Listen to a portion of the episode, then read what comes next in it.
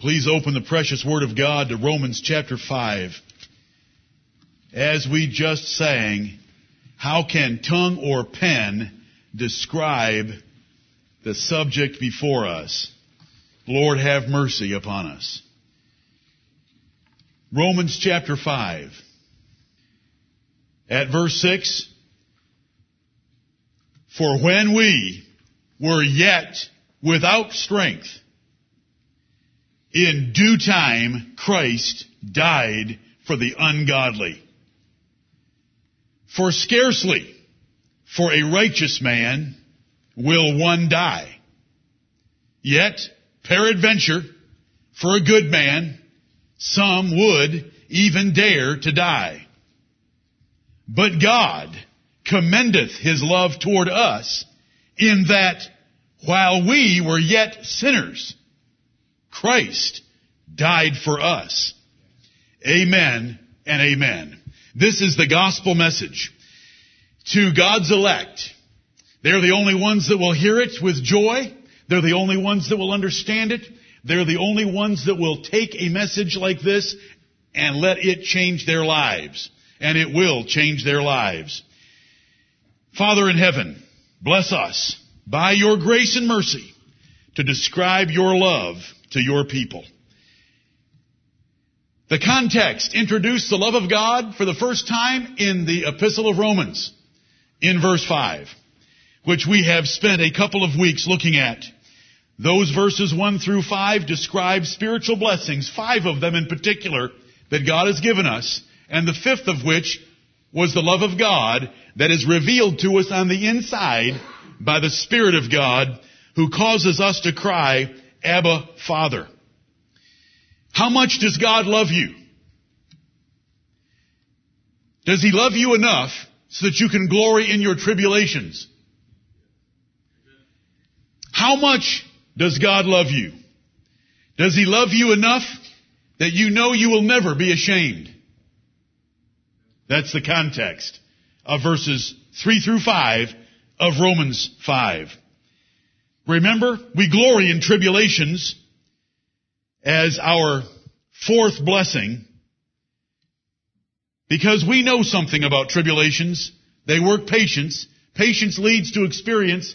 Experience causes hope. And hope will never leave us ashamed because God confirms His love inside us and nothing can separate us from that love. So we can glory no matter what the tribulation is and we can even pass from life through death into eternal life, knowing that God loves us. This is the greatest love of all. The world can speak about it, sing about it, your souls can crave it, but this is love.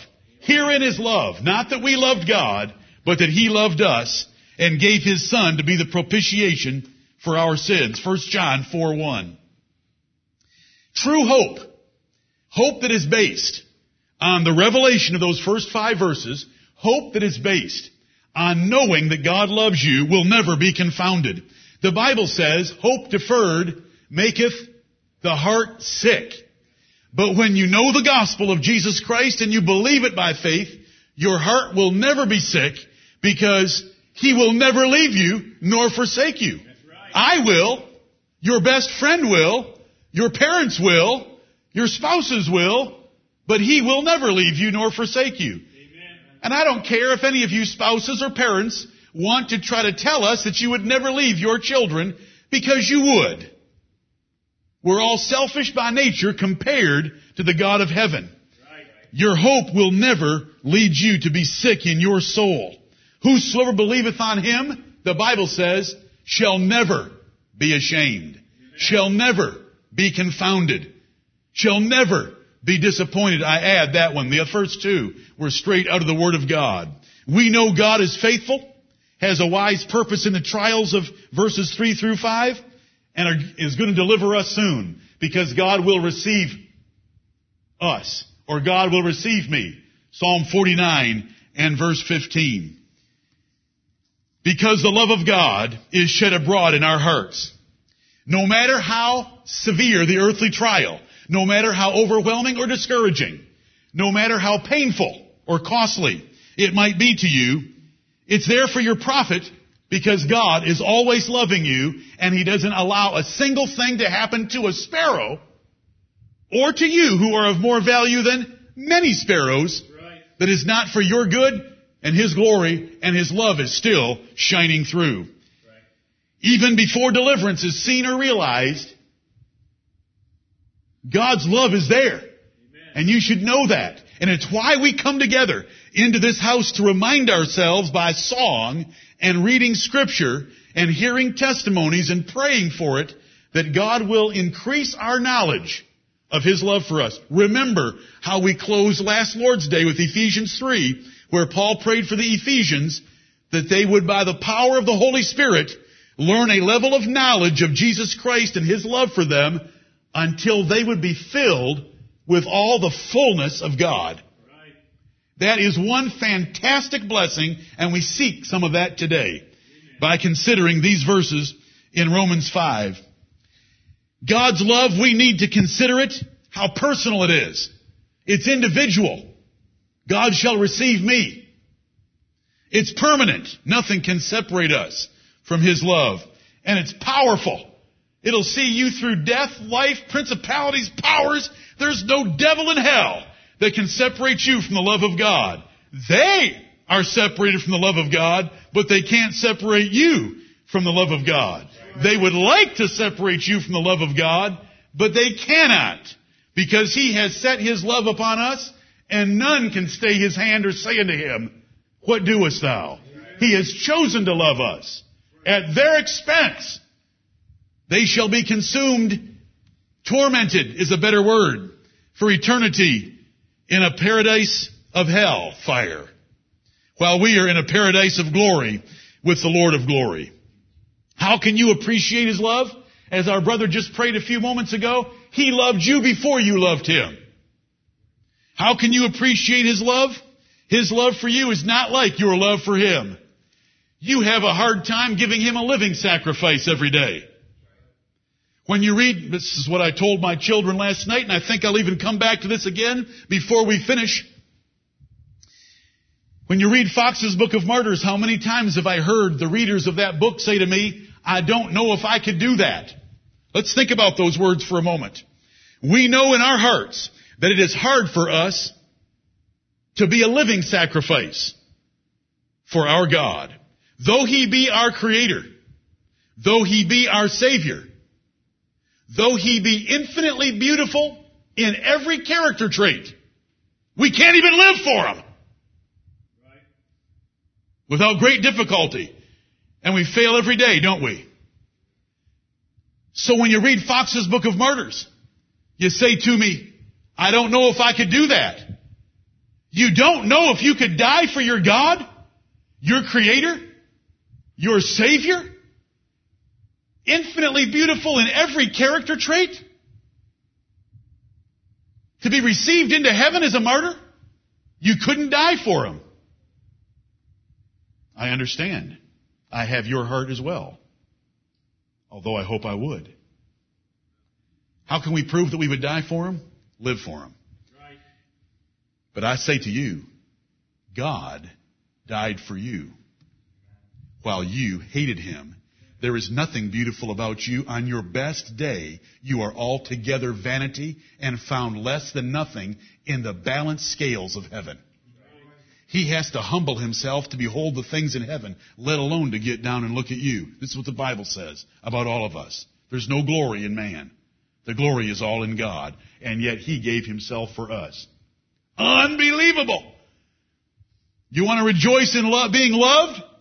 You can't love anything like that, and you don't. Not even God. Praise the Lord. Oh, Heavenly Father, show us your love today. It is shed abroad in our hearts by the Holy Spirit.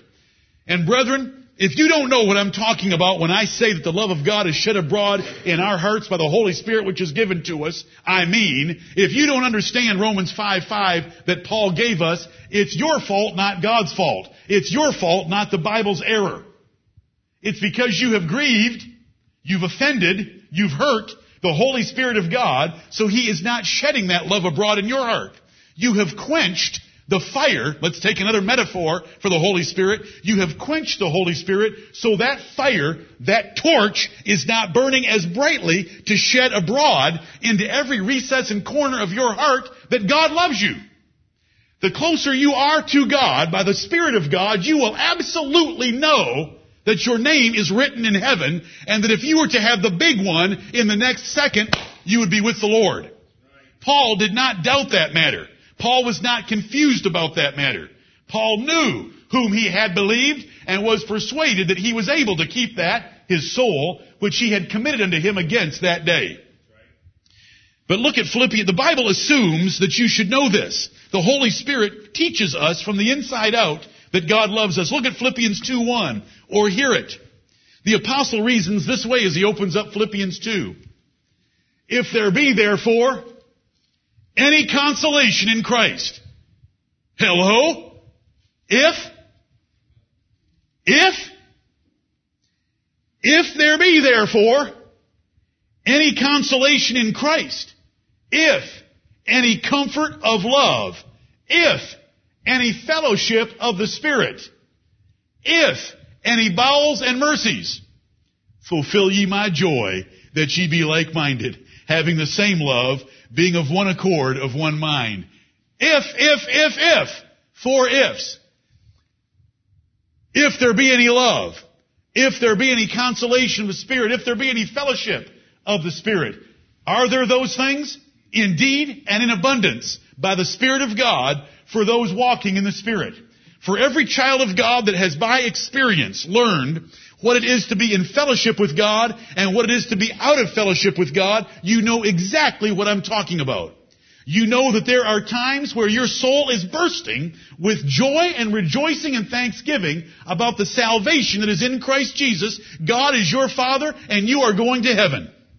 There are other times where you are not sure if you want Him to come because you're having a pretty good time now, but you're really frustrated and unhappy with yourself and blah, blah, blah. You're not sure if you're saved and you wish you could see the book of life so that you could see your name.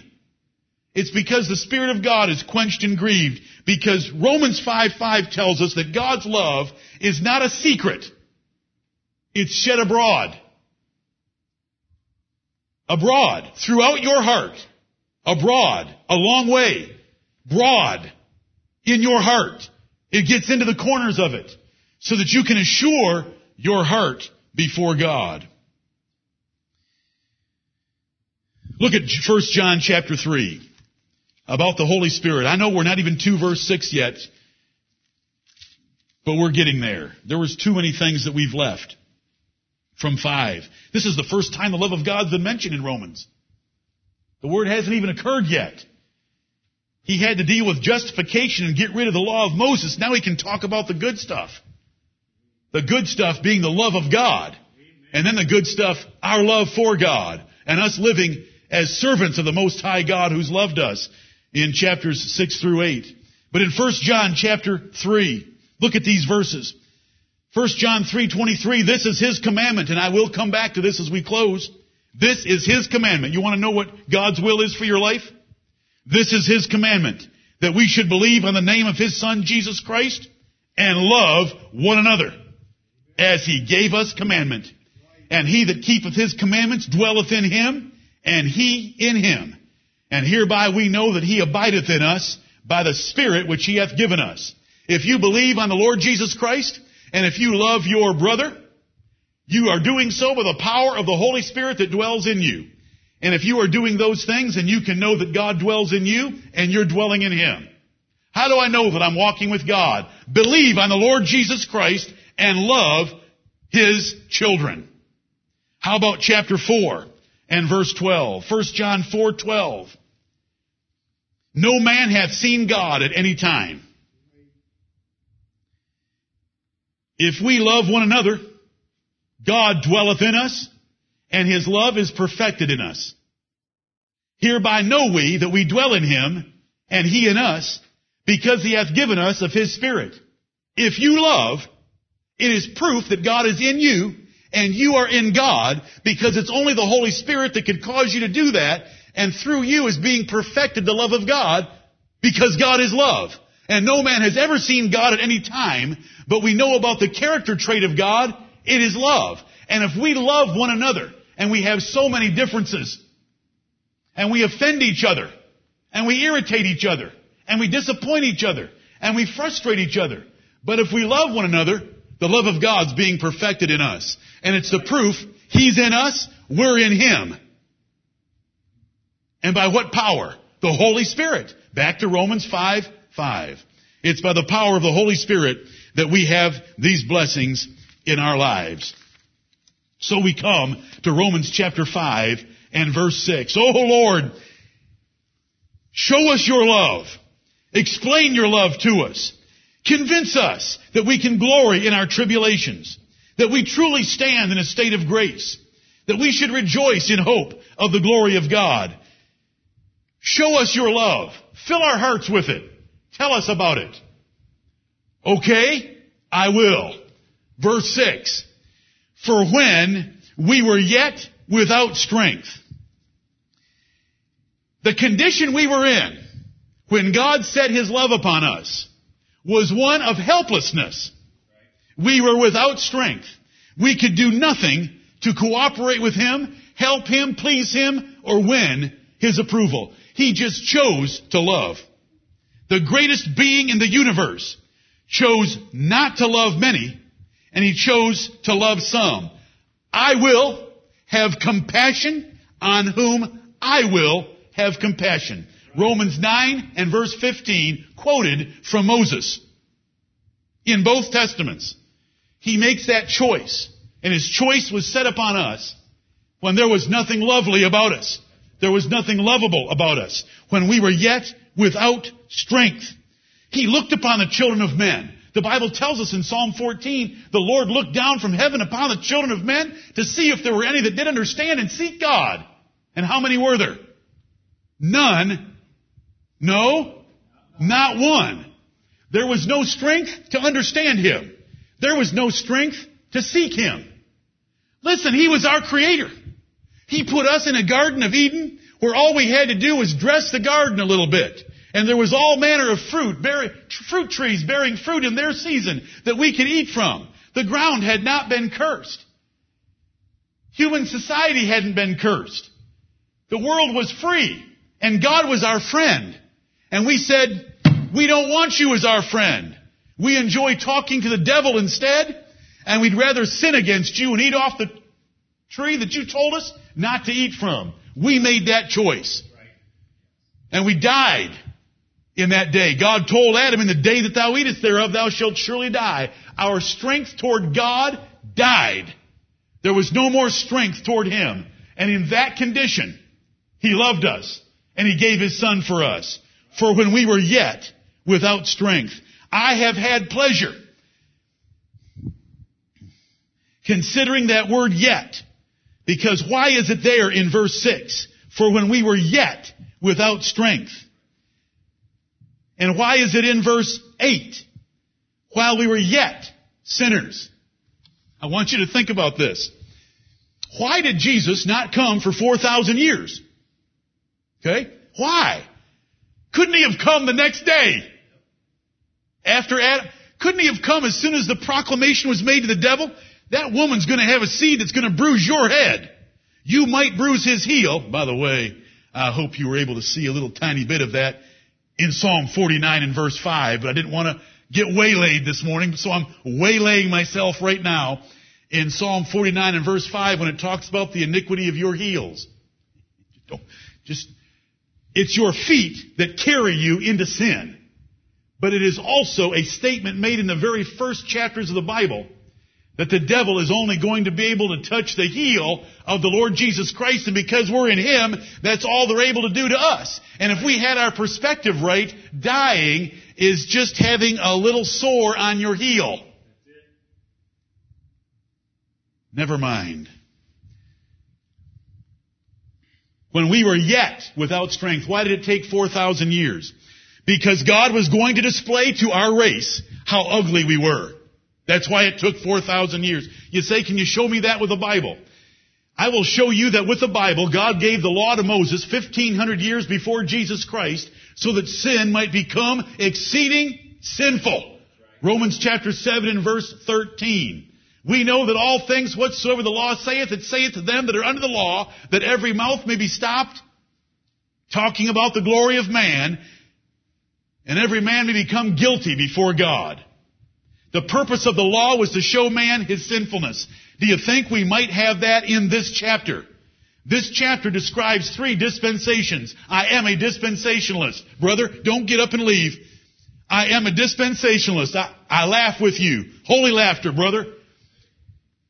Three dispensations from Adam to Moses, from Moses to John the Baptist, and we're in number three, and it's the last one. We are not waiting for some millennial kingdom because we are in the millennial kingdom of the Lord Jesus Christ. We are in the gospel kingdom that was preached by John, Jesus, and the apostles. Those are the three dispensations. All three are right here. Are we in a state of grace right now? Verses 1 and 2? What state of grace are we in? Dispensation 3. Did men die from Adam to Moses in dispensation number 1 according to verse 14? Did men die from Adam to Moses even before there was a law given? Because they were all guilty of Adam's transgression. Original sin, we believe a whole lot more than original sin. We believe the doctrine of representation that we are held accountable individually and personally for what Adam did in the Garden of Eden. And that's why men died. And then there is the law dispensation. And do you want to know from chapter 5 what the law was for? It's verses 20 and 21. Moreover, the law entered. Dispensation number 2. Moreover, the law entered. Moses went up on Mount Sinai and came down, and along with other revelations from God, came up with 718 little commandments that all they had to do was keep them all perpetually for their entire lives without a single mistake, and they could go to heaven when they died. Moreover, the law, ent- it's the truth. Moreover, the law entered that the offense might abound. What Adam did was nothing compared to what we would do when we were handed a law book in writing. Oh, Lord, help me. Moreover, the law entered that the offense might abound, but where sin abounded, grace did much more abound. Amen. That's the purpose of the law. That is why it took 4,000 years, and that's why in your English King James Bibles, we have the little word yet. Because yet, as God waited for 4,000 years, did He see any improvement in the race? Has He seen any improvement in your life apart from grace? None. No, not one. Not one person and not one little bit. That is why he waited for 4,000 years. The law was our schoolmaster. Right. The law was like God being a father. And he had a child, a little child. Now you don't give a little child an estate. And so the progression of Christianity over 6,000 years is 4,000 years when Paul wrote Galatians 4 He's comparing it to a father with a little child that is treated no differently than a servant until he becomes of age. But until he becomes of age, he's under tutors and governors to learn something. And what was he to learn by the law? That he was a sinner and an exceedingly great sinner. And so we have the word yet. There's been no progress. Brethren, I was talking to my brother Newell yesterday. As we reveled and you can get the answer to any question inside of two seconds by doing a Google search. In general. I mean anything. When I run into a computer problem, he and Matthew have taught me just go to Google and type in a question. How do I do this? Boom, there's an answer. Anything they want to know. On any subject, you can read until you die. But are we closer to God? No. Because we are ever learning and never able to come to a knowledge of the truth. Is the human race getting better? Are we closer to God? Are we more godly? Are you kidding? We've come up with the idea that we came from monkeys and that men ought to marry men and women ought to marry women.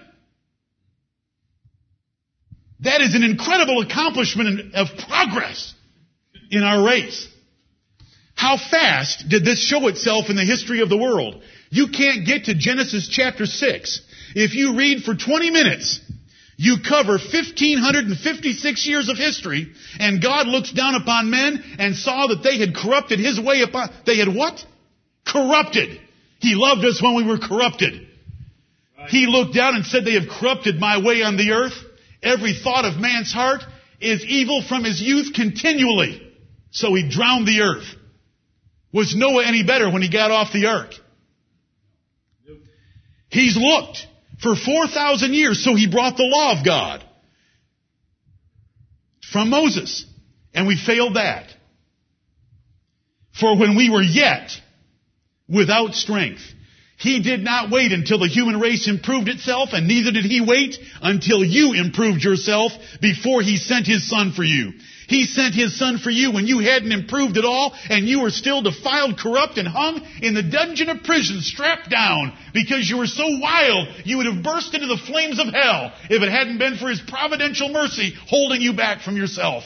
There is inside of every one of us hell fire that will burst forth in flames against anyone or anything, against any commandment of God, and be a re- rebel against God, just like Adam was. Right. Where art thou? I'm hiding in the trees because I'm naked. And I was afraid. Because of this woman you gave me that got me into trouble. And the woman says, it's the devil that you made that got me into trouble. Blame, blame, blame everywhere. And God loved us anyway and we're not improving. The Bible says evil seducers shall wax worse and worse, deceiving, meaning there's a whole lot of people getting worse by being deceived, and those deceivers are being deceived.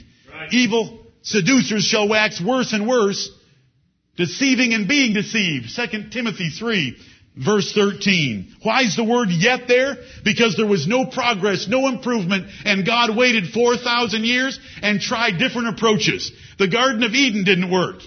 A little reminder like the flood didn't work. How can you sin after you get off the ark? It didn't work. Are you, was Mount Sinai of some level of drama?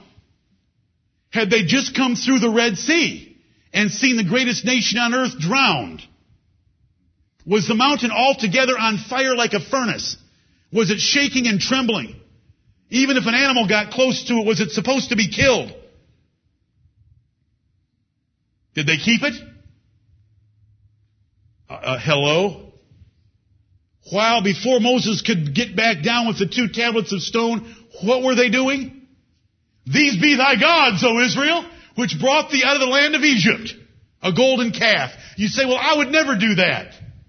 No, you probably wouldn't be smart enough to make something as attractive as a golden calf. Right. You would worship somebody like James LeBron. Come on. You want to pick on them for worshiping a golden calf?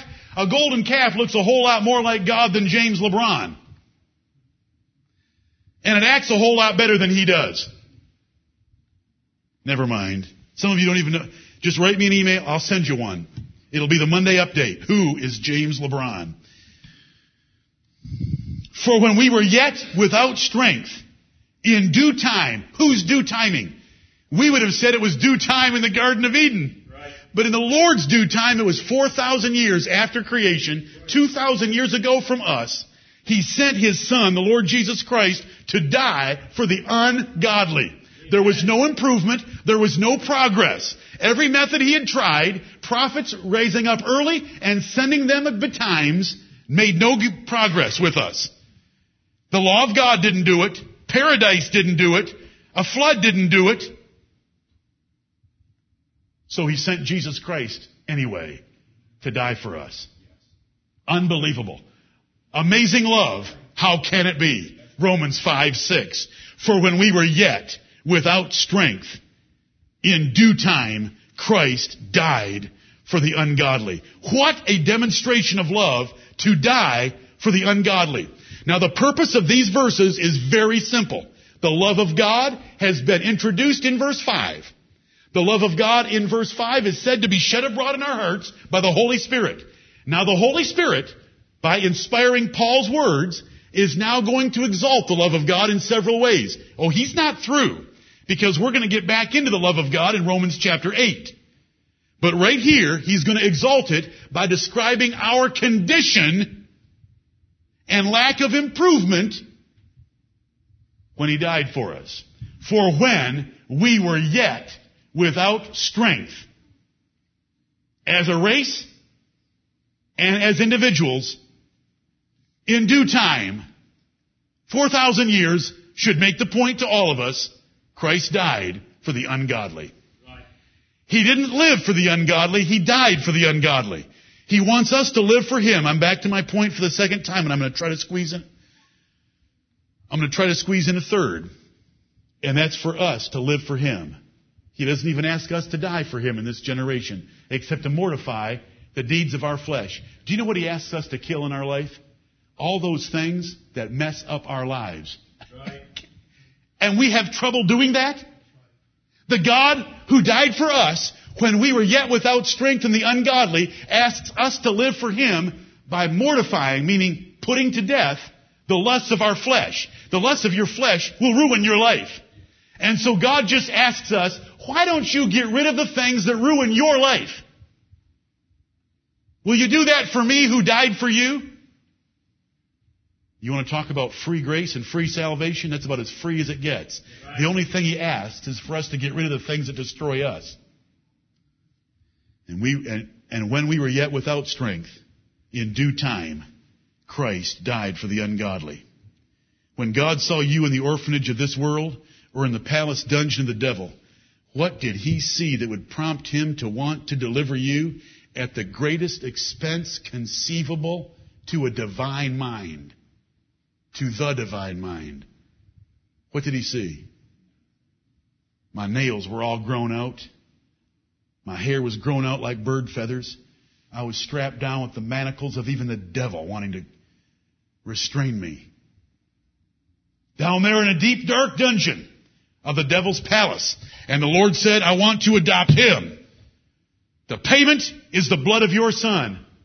I'll gladly pay it. It pleased the Lord to bruise his son for me. And you're wondering about the love of God? Fall upon the, your knees and your heart right now and ask for God to shed the love of God abroad in your heart by the Holy Spirit. Right.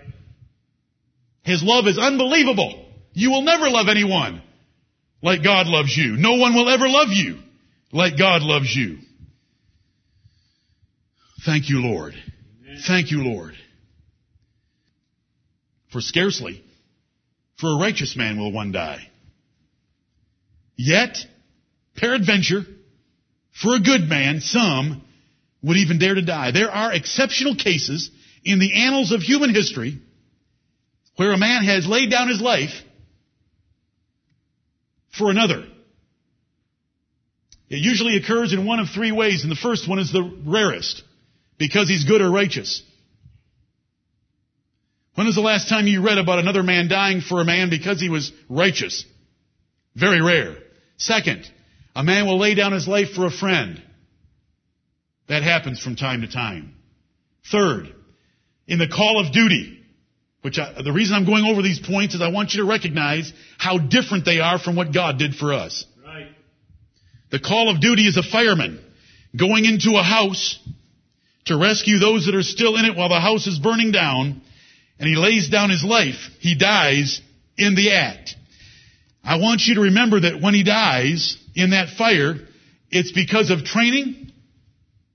It's because of adrenaline. It's because he thought he could make it. That's a thought of survival. It's because of the rules of engagement of firemen. It's because of the thoughts of glory, of being a hero for rescuing someone. It's because of the emotional appeals of the screaming person out of the third story window. It's for all these reasons. But none of those reasons affected the God of glory. Right. The God of glory had no duty to save. That's why he has left the devil, and that's why he has left the vessels of wrath to the punishment they deserve. Amen. He had no duty to save. He chose it as a prerogative of his great and holy will to save and to deliver us by the death of his son. For scarcely for a righteous man will one die. Yet, peradventure for a good man, some would even dare to die. That verse 7 is put in there. First of all, our condition in verse 6, then in verse 7, a condition that we do not measure up to. Very rarely would another man ever die for a man in that condition but we don't have that condition. Our condition is without strength and ungodly. So he's just building a case for us to appreciate the love of God for us. Amen. But, but, in verse 8, but, there is a scarcity. There is a peradventure. And there is a dare in verse 7. But, there is something solid, certain, and a fact of the gospel in verse 8. But God commendeth His love toward us. To commend something is to exalt it and to lift it up and to make it special and to show all of its beauty. How does God exalt it and lift it up and show us all the beauty of His love? By describing our condition in verse 6, by describing the fact that we don't understand anything about love in verse 7 because we wouldn't even do it for a good and righteous man, and then to say in verse 8 that God did it for us while we were yet sinners. Not while we were good, not while we were righteous, not while we were God's friend. We actually told God, I don't want you as my friend in the Garden of Eden. And brethren, you've told him that so many times in your life. He should have got the message by now and never befriended you. But he has befriended us before the world began. Amen. He inscribed our names on the palm of his hand right. and in the book of life. And we cannot be taken out of his hand. Amen. But God commendeth.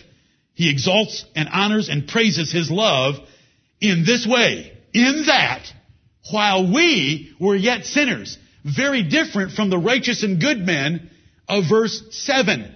Very different from the friend of John 15, 13, where it says, No greater love hath a man than for a man to lay down his life for his friend. We're not his friend, we're not righteous, and we're not good. But God commendeth his love toward us. The apostle's goal is still the same from verse 5. Since I've told you about God's love, let me remind you of your condition, your lack of progress in verse 6.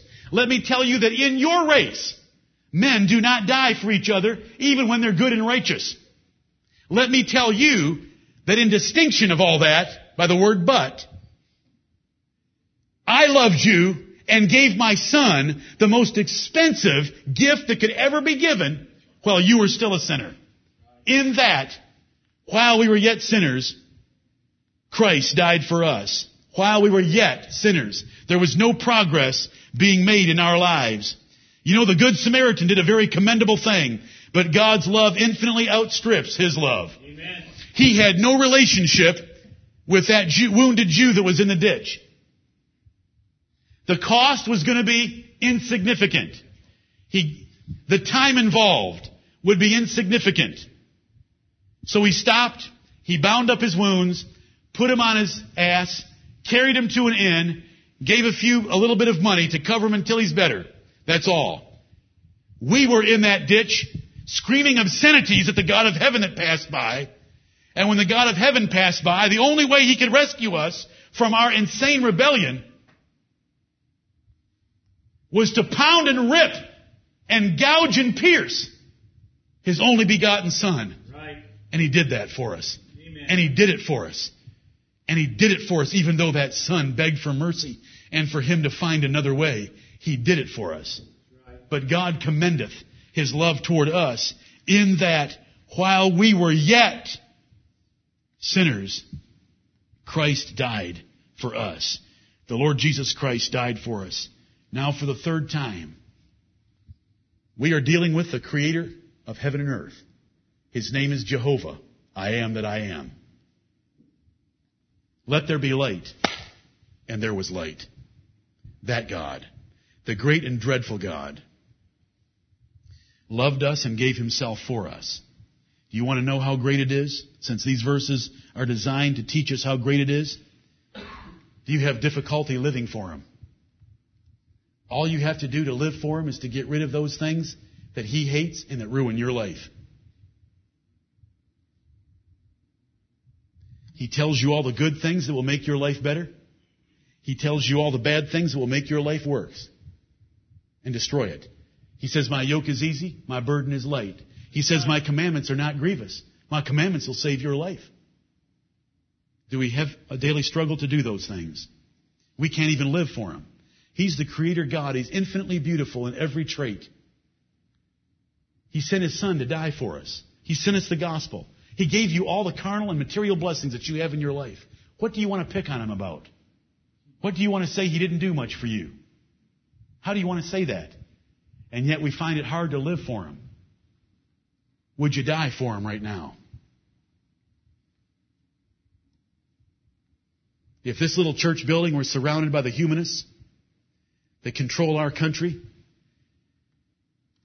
nope, too easy. Going down in a hail of machine gun bullets is just too easy. If you were to be tortured and pulled apart on the rack, one quarter of an inch at a time, like our brethren were during the Inquisition of the Dark Ages, all you would have to do is say, Yes, I believe that the Pope is the vicar of Jesus Christ on earth. All you'd have to do is say, Okay, okay, the Pope, he's the man. You can go free. What would you say? No, Jesus Christ is the only mediator between God and men the man, Christ Jesus. I know no other man. And then be pulled apart on that rack as it, as it begins to separate you in all of your main joints. As a five foot nine man becomes a six foot one man, as you start getting pulled apart one quarter of an inch at a time, and you're continually hassled about all, if you want to stop the pain, all you have to do is say the Pope has his place between God and men. And you can be free. Are you willing to die for him is my whole point. You can't live for him, so are you willing to die for him? He's your creator. One second after you die, you're going to be in his presence. He sent his son to die for you. Why can't you die for him? Why can't you live for him? He died for us when we were without strength, making no progress, ungodly, and still sinners. He died for unbelievable. Why can't we die for him? Why can't we get excited about dying for him? You say, well, I, can get excited as long as I don't see it on the horizon. Okay, can we live for him? He wants us to put our flesh to death. Can we live for him who died for us? The love of Christ that we have just heard about should sustain us. Amen. Romans 5 glory in tribulations because they lead to patience. Patience provides you with experience, and experience teaches you something called hope. And hope will never disappoint you because God loves you, and that is shed abroad in your hearts by the Holy Spirit given to you. Is God's love sufficient to sustain you through any tribulation? It is not a matter of if God is going to send you tribulations. It is a matter of when and what kind. Right. Are you ready? The love of God should see you through them. There is nothing not height nor depth nor any creature, not angels nor principalities, nor life nor death nor anything that can separate you from the love of God which is in Christ Jesus your Lord. If you've lived a pretty peaceful life for the last few weeks, months, or years, I'm going to tell you tribulation is coming. In the world, ye shall have tribulation. But be of good cheer. I have overcome the world. Amen. And how is that communicated to us? I love you. I am not going to let anything happen to you. Right. Grin and bear it. My son did for you. Will you grin and bear a little bit for me? The love of Christ should constrain us. The apostle Paul's constrain means to compel, to force, to oblige someone to do something. The love of Christ forces us to do something. The apostle Paul said, the love of Christ constraineth us. What made Paul crazy? That's what he was accused of in 2 Corinthians chapter 5. He was beside himself. Why was he so on fire for the Lord Jesus Christ? Because he understood Christ's love for him. What in the world to burn myself out for him is nothing after what he's done for me. The love of Christ constraineth me. Because we thus judge, as Brother Jerry prayed, we thus judge that if one died for all, then we're all dead and that they which live should henceforth not live unto themselves, but unto him that loved them and died for them. It should constrain you to live for him. He died for you, and I hope by doing it three times, and now I'm sneaking it in the fourth, I hope that you'll remember he died for you. Can you live for him the rest of this day? When someone comes up and offends you today, can you just smile and grin and bear it and rejoice in the opportunity to love another?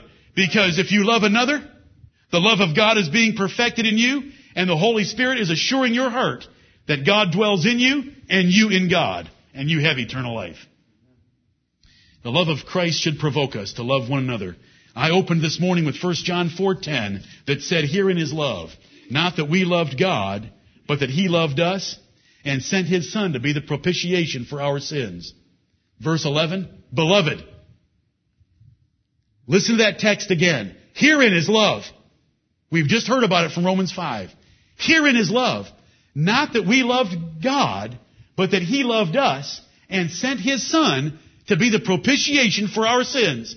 When we were without strength, when we were still sinners, when we were ungodly, he did that for us. Next verse. Beloved, if God so loved us, we ought also to love one another. That is how we put the gospel of God's love for us into practice. Beloved. What's that word stuck in there for? Is that just a term of formality? Beloved. You're loved of God. Beloved. If God so loved us, we ought also to love one another. May God bless us to glory and revel and abound in love one toward another because of the love he gloried in and glories in and has abounded toward us. May the Lord bless the preaching of his word. Amen.